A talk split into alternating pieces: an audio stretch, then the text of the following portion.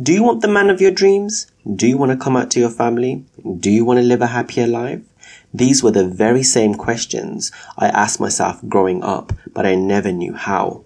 I wish there was a book like this when I was struggling through life, being the only gay son in an Indian household. Thankfully, I've saved you all the hassle and written it for you. All my years of soul searching led me back to myself. I had the answers all along. Every thought, feeling, and word I spoke was either supporting my dream or tearing me apart from it. When in a negative mindset, life fell apart. But if positive for long enough, miracles occurred and my life transformed.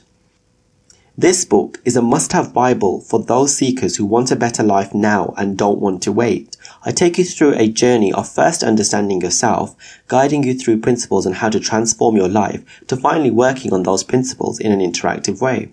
Come on, join me. You know you want to. I knew I was different from the day I was born.